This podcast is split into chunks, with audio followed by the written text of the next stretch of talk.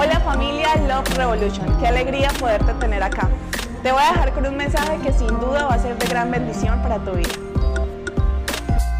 Quiero compartir un tema con ustedes. Hace ocho días, ¿cuántos nos acompañaron? Levánteme la manito, los que nos acompañaron. Estuvimos hablando acerca de descansar en Dios. El mensaje fue tan bueno que uno de nuestros Roy se quedó dormido en primera fila, descansando literalmente. Pero bueno, eso, él dice que estaba ministrado, Fidel, lo perdono. ¿Listo? No lo quiero boletear, pero ya le dije el nombre. Muy bien.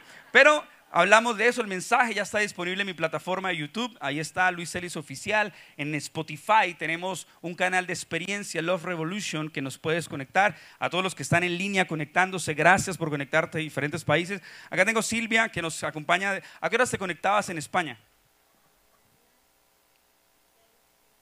6 de la tarde. Bueno, a algunos les toca en Australia. Creo que Australia es horario de madrugada.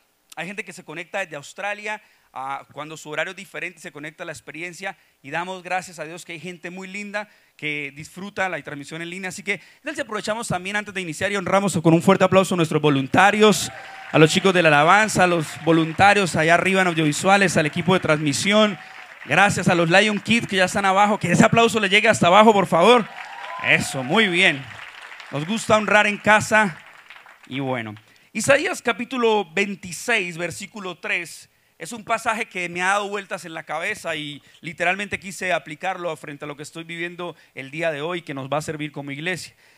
Eh, Isaías 26, 3 dice, al de carácter firme lo guardarás en perfecta paz porque en ti confía. Quiero que lo lea una vez más, esto es la nueva versión internacional, dice, al de carácter firme lo guardarás en perfecta paz porque en ti confía. Papá Dios, te damos gracias en esta linda mañana por el regalo, el honor, Señor, de estar aquí en casa, en familia, Señor. Estamos en el hogar y en el hogar hay refugio, hay un refugio seguro, Señor. Hoy por eso estamos acá como hermanos en la fe, como amigos, como manada, Señor, siendo conscientes de que tú estás en medio de nosotros. Que así como lo hemos declarado, la atmósfera cambia, Señor, cuando hay dos o tres reunidos en tu nombre. Te pedimos que venga tu reino y se haga tu voluntad sobre nuestras vidas. Señor, hoy me hago un lado para que sea el centro tu palabra sobre lo que nos vas a enseñar. En el nombre de Jesús.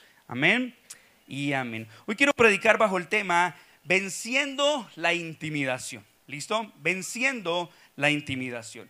Escuché de una historia de tres hermanas, una de 96, una de 94 y una de 92. Ya tenían orden de captura en tres cementerios, pero bueno, ella era de 96, la de 94 y la de 92 y vivían juntas. Entonces tomaban el café, compartían, charlaban, chismoseaban, hacían de todo.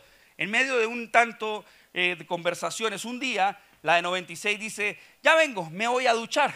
Y se sube a ducharse y cuando pone un pie en la ducha, dice, espere, ¿yo iba entrando o iba saliendo? ¿Sí? Y ella se le entra la duda, ¿no? Entonces le dice, oiga, es que me iba a duchar, les grita, pero puse un pie, pero ahora no, no recuerdo si iba entrando o iba saliendo.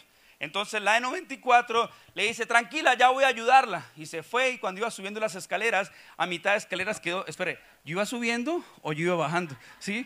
Y entonces la que estaba abajo, la de 92, dijo, ay, me dio la cabeza y dijo, ahí están pintadas esas, ya está muy vieja, ¿no? Mejor dicho, yo toco madera para que no me pase eso. Voy a ayudarlas, pero espere porque es que no sé quién está tocando la puerta. ¿Sí?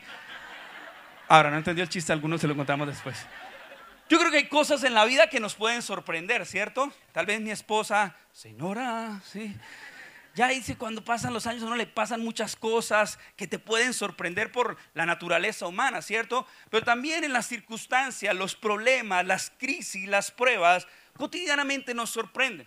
Muchas de las ocasiones difíciles de nuestra vida nos asaltan, nos toman por sorpresa y no sabemos cómo reaccionar. Ahora, puede que te sorprendan a ti, puede que me sorprendan a mí, pero no sorprenden a Dios. Sin embargo, la Biblia dice, al de carácter firme tú lo guardarás en perfecta paz. Yo sé que muchos de nosotros, y más ahorita cerrando el año, tenemos como el acumulado de los problemas que tuvimos este año.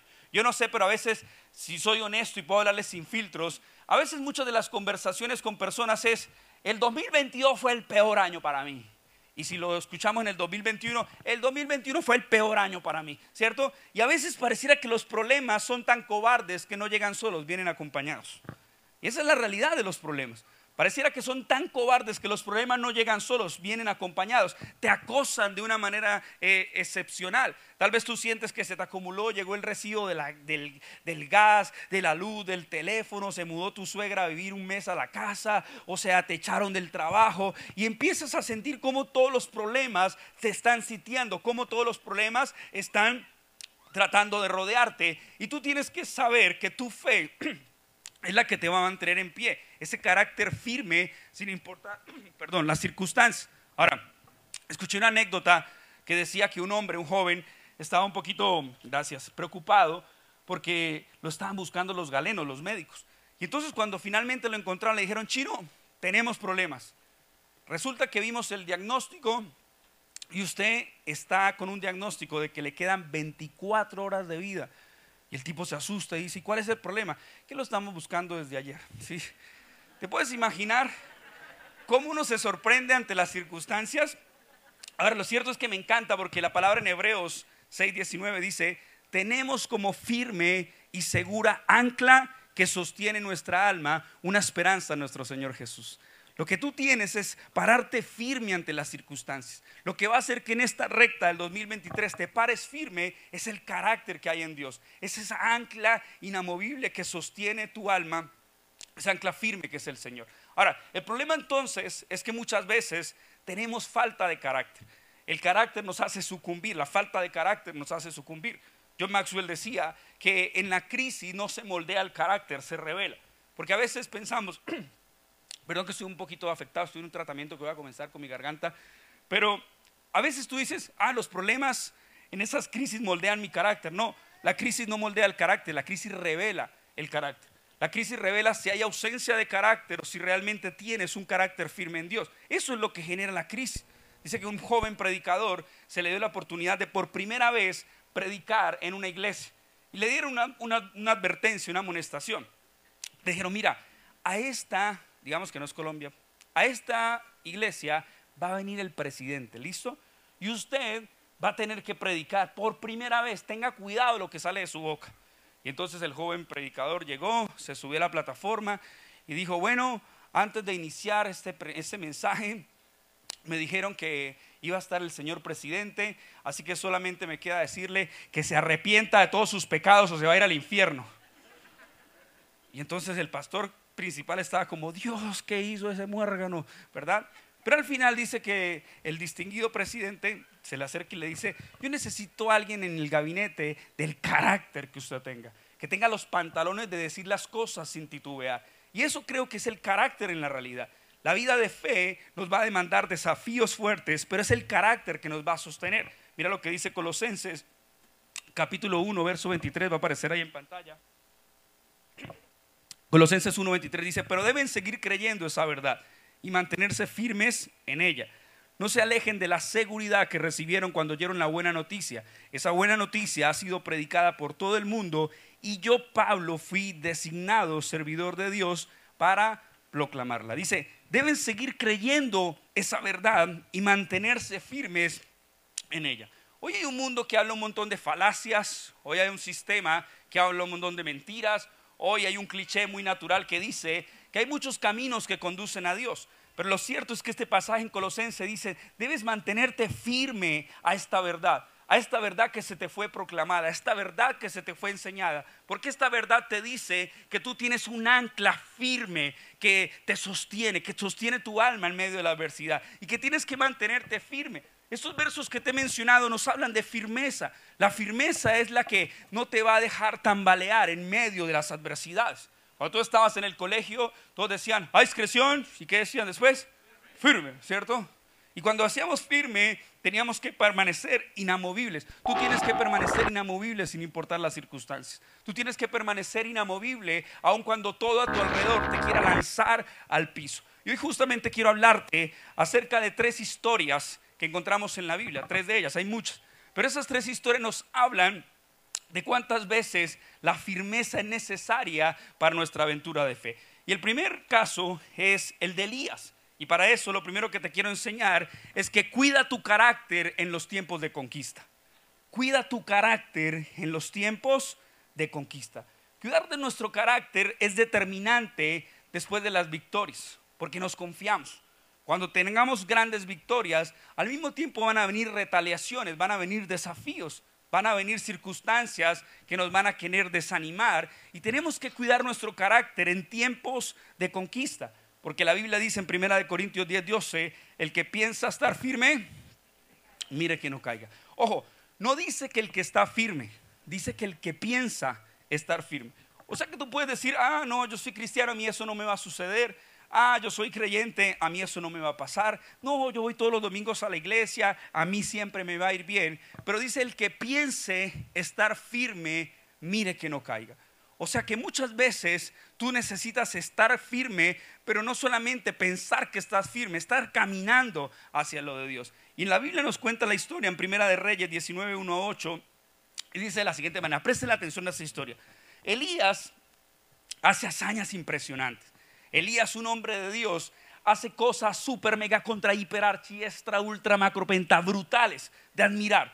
Todo el mundo veía a Elías como un superhéroe y decía, qué hombre de Dios, qué tremendo lo que Dios hace a través de Elías. Pero dice el versículo 1 de Primera de Reyes 19, cuando Acab llegó a su casa, le contó a Jezabel todo lo que Elías había hecho, incluso la manera que había matado a todos los profetas de Baal. Entonces Jezabel le mandó este mensaje a Elías, que los dioses me hieran e incluso me maten, si mañana a esta hora yo no te he matado, así como tú los mataste a ellos. Versículo 3, Elías tuvo miedo y huyó para salvar su vida. Se fue a Berseba, una ciudad de Judá, y dejó allí a su sirviente. Luego siguió solo todo el día hasta llegar al desierto. Se sentó bajo un solitario árbol de retama y pidió morirse. Basta ya, Señor, quítame la vida porque no soy mejor que mis antepasados que ya murieron. Entonces se acostó y durmió debajo del árbol. Mientras dormía, un ángel le tocó y le dijo, levántate y come. Elías miró a su alrededor y cerca de su cabeza había un poco de pan horneado sobre piedras calientes y un jarro de agua, así que comió y bebió y volvió a acostarse. Entonces el ángel del Señor regresó, lo tocó y le dijo, levántate y come un poco más. De lo contrario, el viaje que tienes por delante será demasiado para ti. Entonces levantó, comió, bebió y la comida le dio fuerza suficiente para viajar durante 40 días y 40 noches hasta llegar al monte de Sinaí, la montaña de Dios, y allí llegó a una cueva donde pasó la noche. Lo sorprendente de esta historia es que después de las hazañas super rambóticas que hizo Elías, viene Jezabel y trae un espíritu de intimidación sobre él. Él se siente asustado, tiene temor, se siente intimidado, luego de una gran conquista. Cuando tú estudias la historia de los profetas de Baal, te das cuenta de que es una hazaña digna de una película. Es una hazaña maravillosa lo que hizo Elías y sin embargo Jezabel viene y le trae una intimidación a Elías. Esa intimidación hace que él decida huir en lugar de permanecer firme y dice que el ángel del Señor lo observa, que está agobiado, que su espíritu quiere estar silenciado y entonces le dice levántate y come, largo camino te resta. Y él quiere morirse. Él no quiere continuar.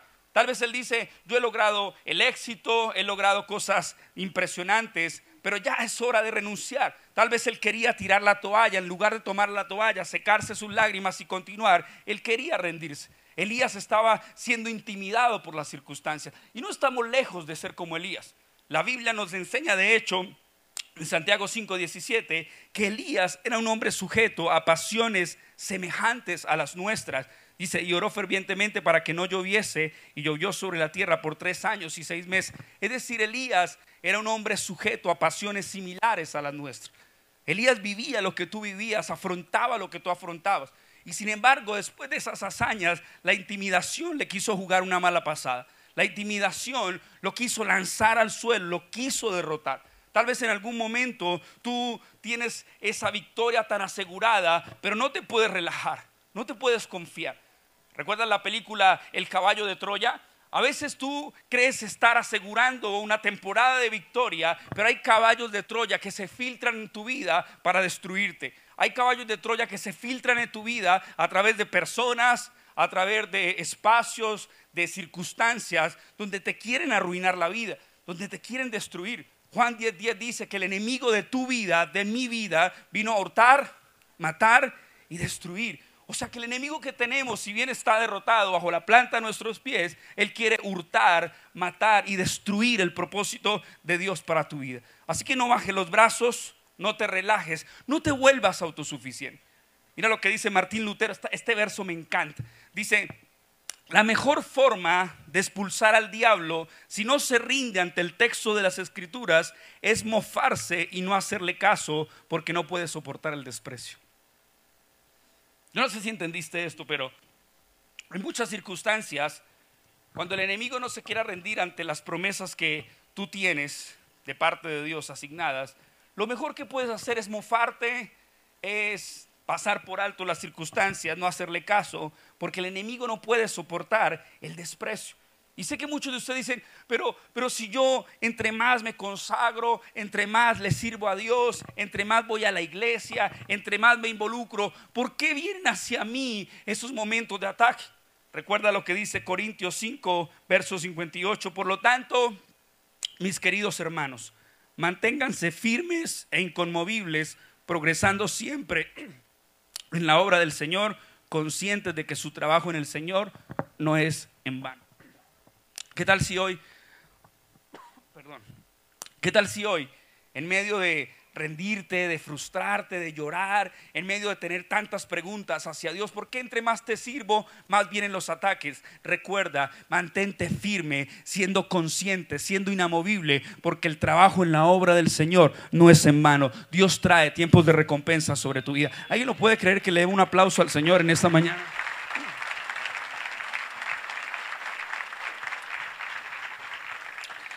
Así que número uno, Cuida tu carácter en los tiempos de conquista. Número dos, esta historia me encanta. Si bien Elías vivió un espíritu de intimidación, esta historia tiene que ver con la mujer del flujo de sangre. Y este punto número dos dice, mantente firme aunque no veas la promesa.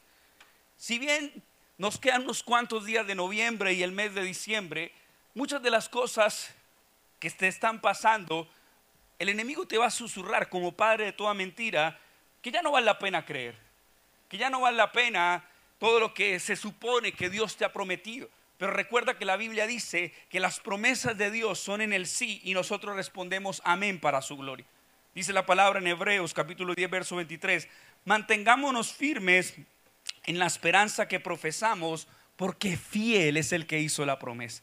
Mantente firme. Mira, mira todos los versos que la palabra nos está diciendo. Mantente firme en la esperanza que profesamos, porque fiel es el que hizo la promesa. No importa lo que esté pasando a nuestro alrededor. No importa quién gobierna, quién no gobierna, no importa las circunstancias que se vengan en la economía, en la bolsa de valores, no importa, mantente firme en la esperanza que profesamos, porque fiel es el que hizo la promesa. Dios ha hecho promesas a tu casa. Dios ha hecho promesas a tu empresa, Dios ha hecho promesas a tus hijos, Dios ha hecho promesas sobre tu llamado, Dios ha hecho promesas sobre tu ministerio. Hoy lo que ves alrededor hace parte de una promesa. Y en muchas circunstancias yo me quise rendir, en muchas circunstancias el enemigo me ha dado palo como no te puedes imaginar y aún así yo me mantengo firme en la promesa, en la esperanza que profeso, porque el Dios que hizo es un Dios que cumple sus promesas. Tú y yo no tenemos problemas yo tenemos desafíos de fe, pero nos mantenemos firmes en la promesa. Mira lo que dice Lucas 8, 43 al 48. Una mujer de la multitud hacía 12 años. ¿Cuánto? 12 años.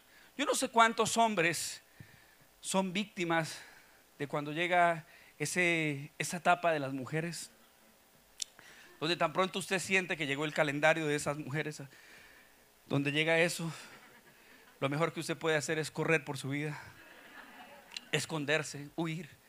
En ese no, aplicamos la Elías, huimos. ¿sí?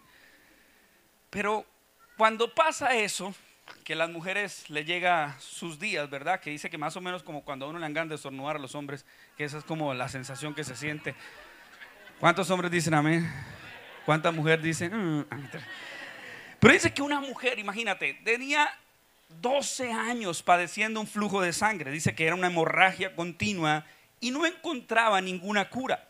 Acercándose a Jesús por detrás, le tocó el fleco de la túnica, otra versión dice el borde de su manto, y al instante la hemorragia se detuvo. ¿Quién me tocó? preguntó Jesús. Todos negaron y Pedro dijo, Pedro siempre estaba en las historias, ¿no?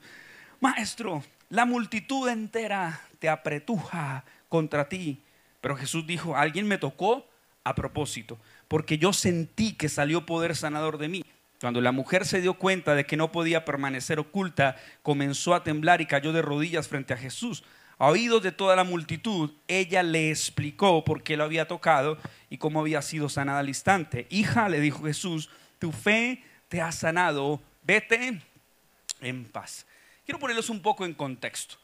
La historia, cuando tú miras la historia de la ley levítica y un montón de, de momentos del contexto histórico, cuando alguien padecía un flujo de sangre, uno no podía tocar a otra persona porque esa persona quedaba inmunda. O sea, era una persona que tenía que tener ciertos rituales porque la persona estaba pasando su flujo de sangre. Entonces era alguien completamente eh, rechazado, era alguien completamente menospreciado y venía una intimidación producto de esa situación. Ahora, esta mujer no solamente tenía su periodo habitual, tenía una hemorragia continua 12 años enteros. Hay una versión en la Biblia que dice que había probado absolutamente todo, pero no le mejoraba nada, al contrario, le iba peor.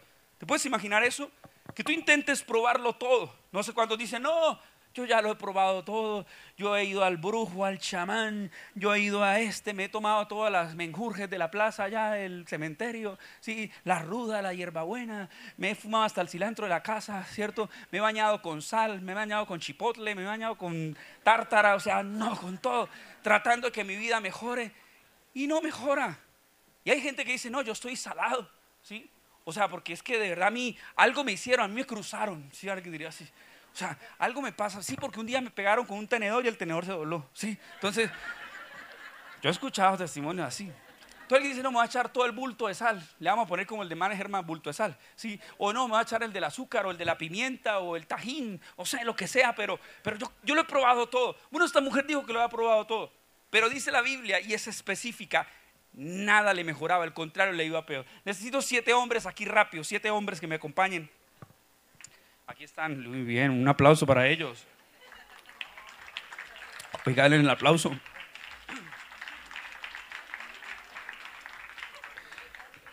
Ellos me van a ayudar de modelo. Aquí tenemos uno, dos, tres, cuatro, cinco, seis, siete. Ahí muy bien.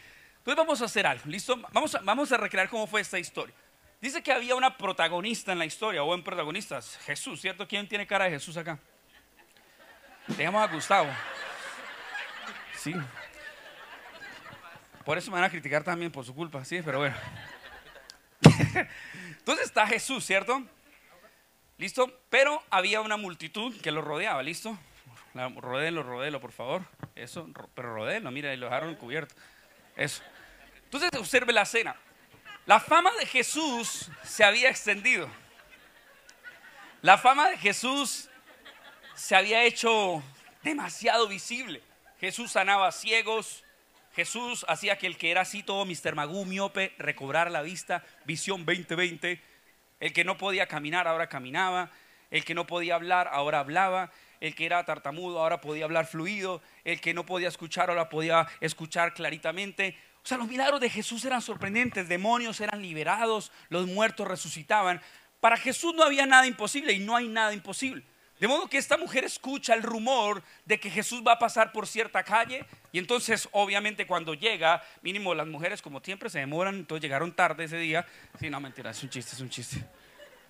Yo le digo a mi esposa que las reuniones de la experiencia comienzan a las 3 de la mañana. No, mentira, mi esposa es puntualita. Entonces, rodéenlo, rodéenlo, por favor. Y dice que había una mujer, 12 años padeciendo un flujo de sangre. Ahora, escuche esto. Si ella se consideraba y el sistema la consideraba inmunda por su enfermedad, por lo que padecía, hay varias opciones. Ya podría gritar, tengo flujo de sangre. ¿Y qué hubieran hecho los demás? Se abren, ¿cierto? Y dejan morir al Jesús. ¿Sí? Pero si hubiesen abierto, eso puede ser una probabilidad, ¿no? Porque dice que también esa enfermedad quizá le pudo abrir el paso para que ella tuviera su milagro. Pero ¿cuál es la imagen, cuando tú lees este pasaje, cuál es la imagen que se te viene a la cabeza? ¿Que ella qué hizo? Mire lo que dice el, pasaje. Dice, cuando la mujer se dio cuenta que no podía, ah bueno, perdón, más, más atrásito. Dice, dice, ella acercándose a Jesús por detrás le tocó el fleco de la túnica y al instante la hemorragia se detuvo. Hay otra versión donde dice que ella se hincó hacia donde estaba Jesús. Cubran a Jesús, por favor. ¿Listo? Y entonces dice que la mujer se acerca. Yo creo que todos coincidimos en esta imagen, que ella viene así y ella se tira así toda. Y guácate, ¿cierto? Pellizca al Jesús. No, le coge el, el, el, el skinny jean a Jesús, en este caso, la túnica, ¿cierto? Y entonces Jesús detiene la caravana. ¿Cómo detiene la caravana?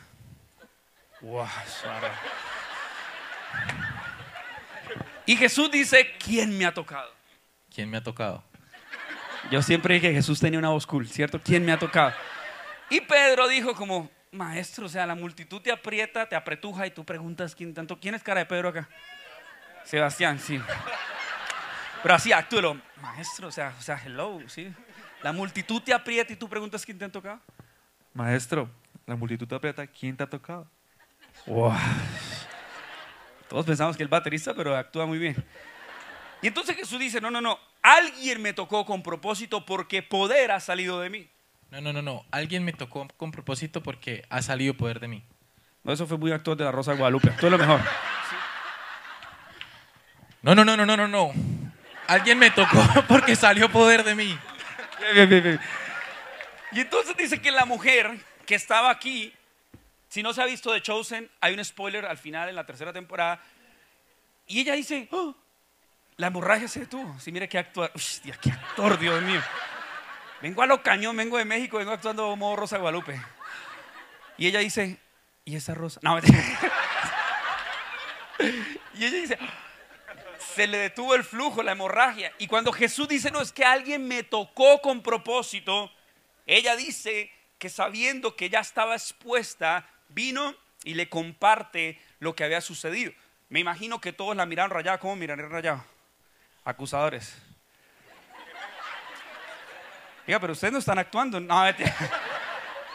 Y la miraron con ojos de acusación, pero la sorpresa es la palabra de Jesús porque le dice, mujer, tu fe te ha sanado, vete en paz.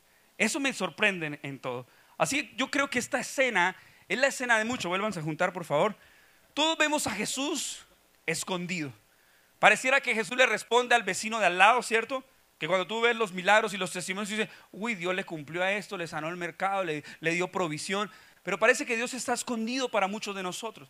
Y muchos de nosotros estamos noviembre 12 como así, como modo versión Luis Celis para el perro, así como, no, ¿qué pasó Jesús, por favor? Y ve una multitud, como la multitud que ves a tu alrededor, como la multitud que hay en todos lados, y tú sientes que Dios está ocupado en la multitud, pero en medio de una multitud Dios se fija en los individuos que con un corazón contrito y humillados, de pie, demostramos nuestra estatura, de rodillas nuestra dependencia, y cuando tú tocas el borde del manto del maestro, algo va a pasar. Toca el manto de Jesús con propósito. Démosle un fuerte aplauso a ellos, por favor.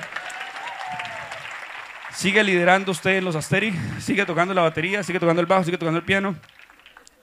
Muy bien, porque de actores, Dios mío, bendito. Ah, mentira, son, son actores increíbles. Entonces, Jesús dice, alguien me tocó con propósito. Y yo quiero que tú hoy salgas convencido de que en esta recta final de año tienes que tocar a Jesús con propósito. No permitas que una enfermedad, no permitas que un desempleo, no permitas que un divorcio, no permitas que una circunstancia te esté intimidando. No permitas que esa circunstancia te intimide y te haga sentirte expuesto, expuesta, sin que puedas ver al Jesús de la multitud. Porque en medio de cualquier multitud Dios se fija en los individuos. Dios se fija en aquellos que tocan a Jesús con propósito. Porque Dios vio lo peor de ti, lo mejor de ti, peor en su, eh, lo mejor de ti en su peor versión. En tu peor estado, Dios vio lo mejor de tu vida. Fiel es el que hizo la promesa. Mantente firme, ten carácter, mantente firme aunque no veas la promesa de Dios en tu vida. Porque la palabra nos enseña que Dios no es hombre para mentir, ni es hijo de hombre para que se arrepienta.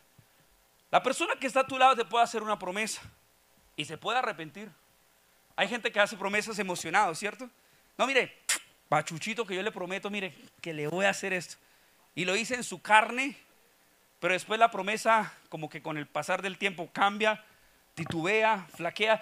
¿Y qué se supone? No, pero eso yo lo dije de, de ahí por emociones. Pero la palabra dice, Dios no es un hombre para que mienta. No es un hijo de hombre para que se arrepienta.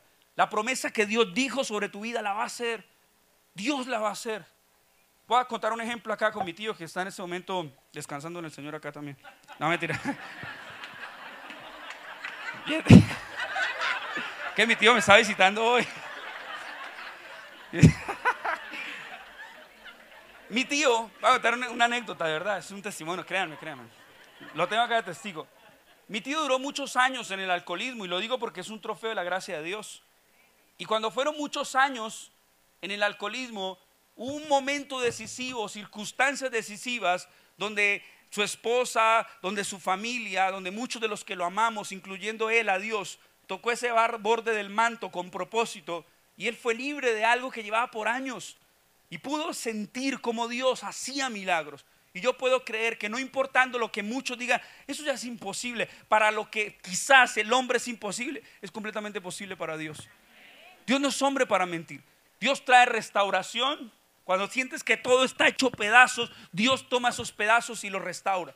Cuando sientas que el enemigo te quitó cosas en la vida, lo que el enemigo te quitó, Dios te lo va a recuperar. Él trae restitución a tu vida. No importa lo que pueda pasar, fiel es el que hizo la promesa. Y número tres, la primera historia tiene que ver con Elías, la segunda historia con la mujer del flujo de sangre. Y esta tercera historia me confronta mucho, es la historia de David y tiene que ver con un decide comenzar de nuevo y levantarte. Decide comenzar de nuevo. No esperes a llegar el 31. No, este año sí va a ser el 2024. ¿Dónde venden cucos amarillos? Porque este 2024 voy con toda. Sí. Usted se puede comprar los cucos del amarillos, que porque eso es un buen agüero y solo le recuerdo que el Bucaramanga es de amarillo, ¿sí? Y vamos 75 años y ya no vamos rumbo a la Libertadores, sino rumbo a Campo Hermoso. Sí. Si hay alguien de Campo Hermoso, perdóneme, pero pero pasa que tú puedes probarlo todo.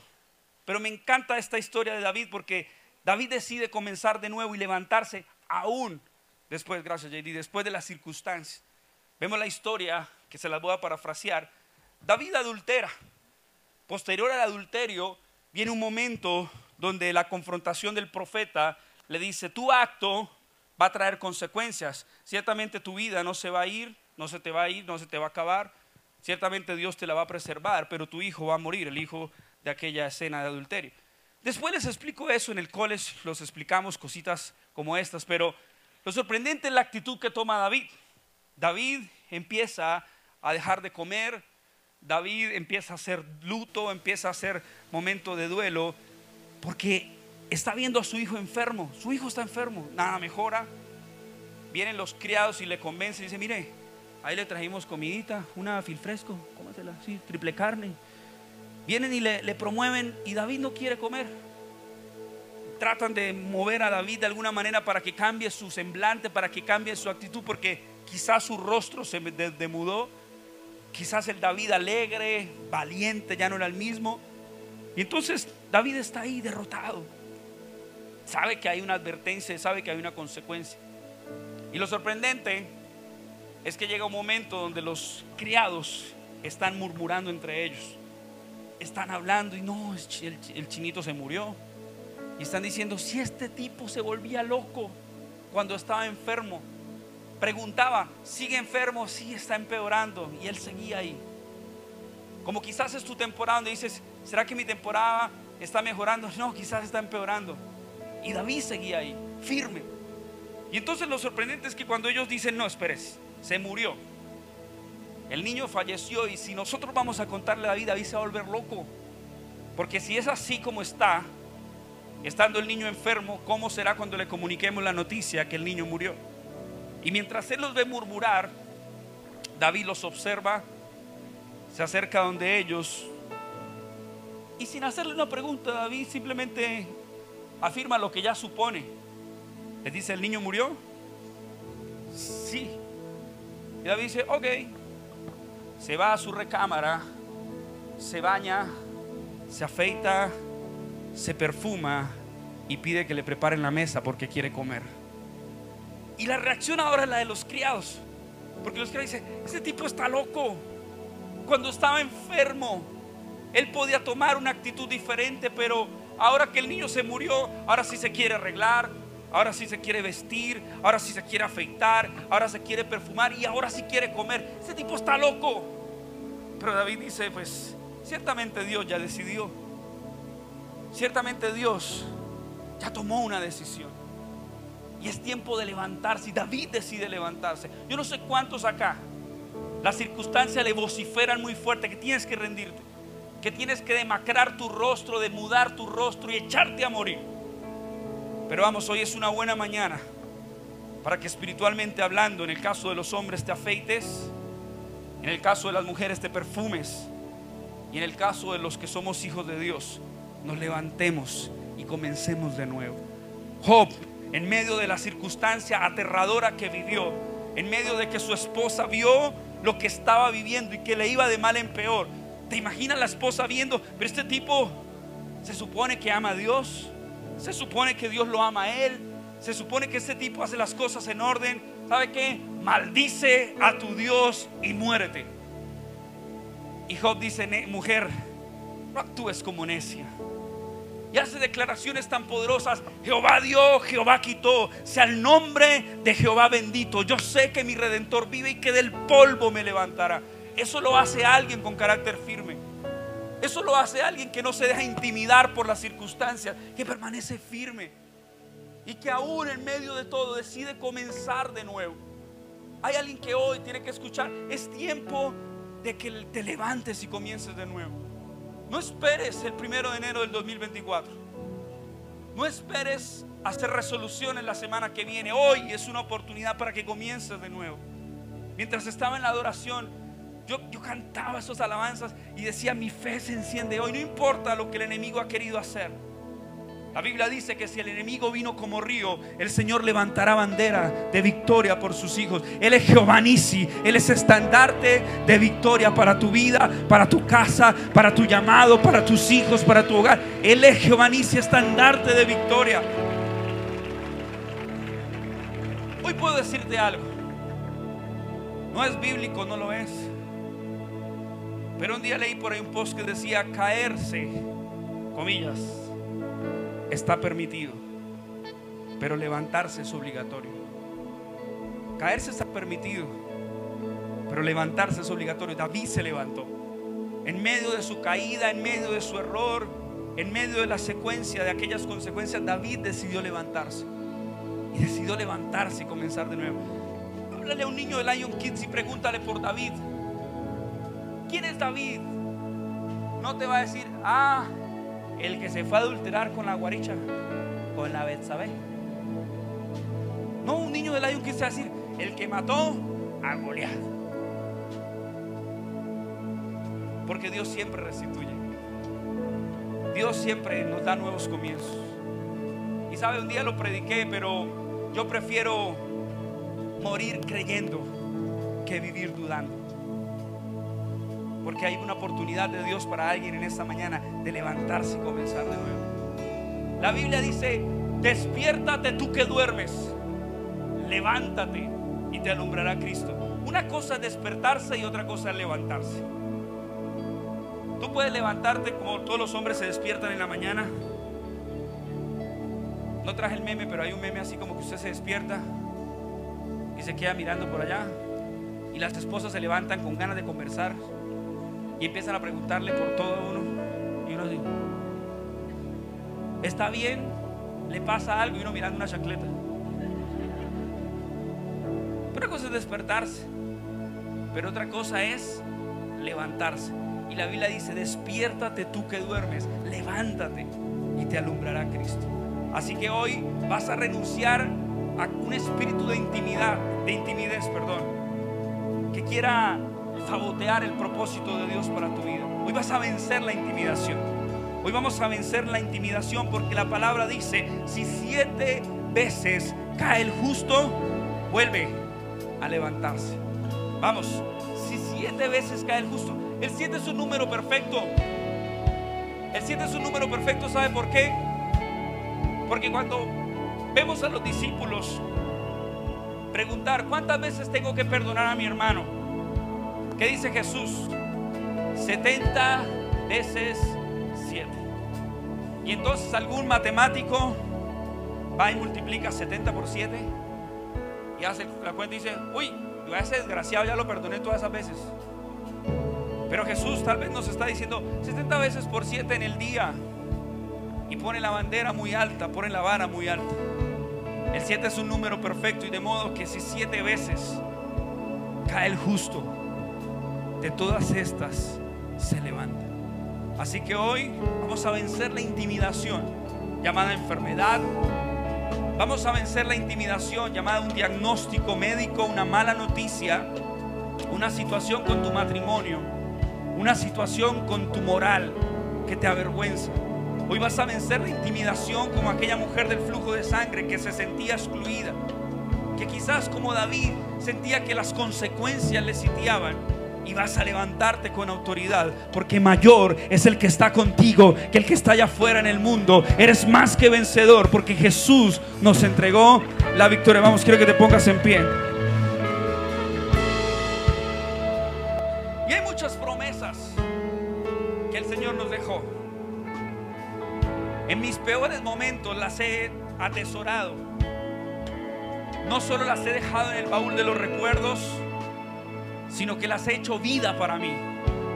Iglesia, si por un camino vienen contra ti, por siete tendrán que huir. Que cuando sientas que las cosas estén mal, te estén intimidando, te estén saboteando, te estén destruyendo, la palabra de Dios dice, mía es la venganza, dice el Señor, yo pagaré. Y no sé cuántos quieren levantar en tu contra, pero Dios silenciará toda voz de acusación. Hay alguien en esta mañana que lo pueda creer. Toda voz que se quiera levantar para acusarte, Dios la hará retroceder, Dios la hará avergonzar. Porque si vienen contra ti en formación perfecta, huirán en desbandada dice el Señor, porque Él está contigo, dándote la victoria. Vamos a adorarlo por un momento en esta mañana. Familia, gracias por quedarte hasta el final. Nos puedes ayudar suscribiéndote al canal y compartiendo este mensaje para que pueda ser de transformación para otras personas. Nos vemos en una próxima ocasión.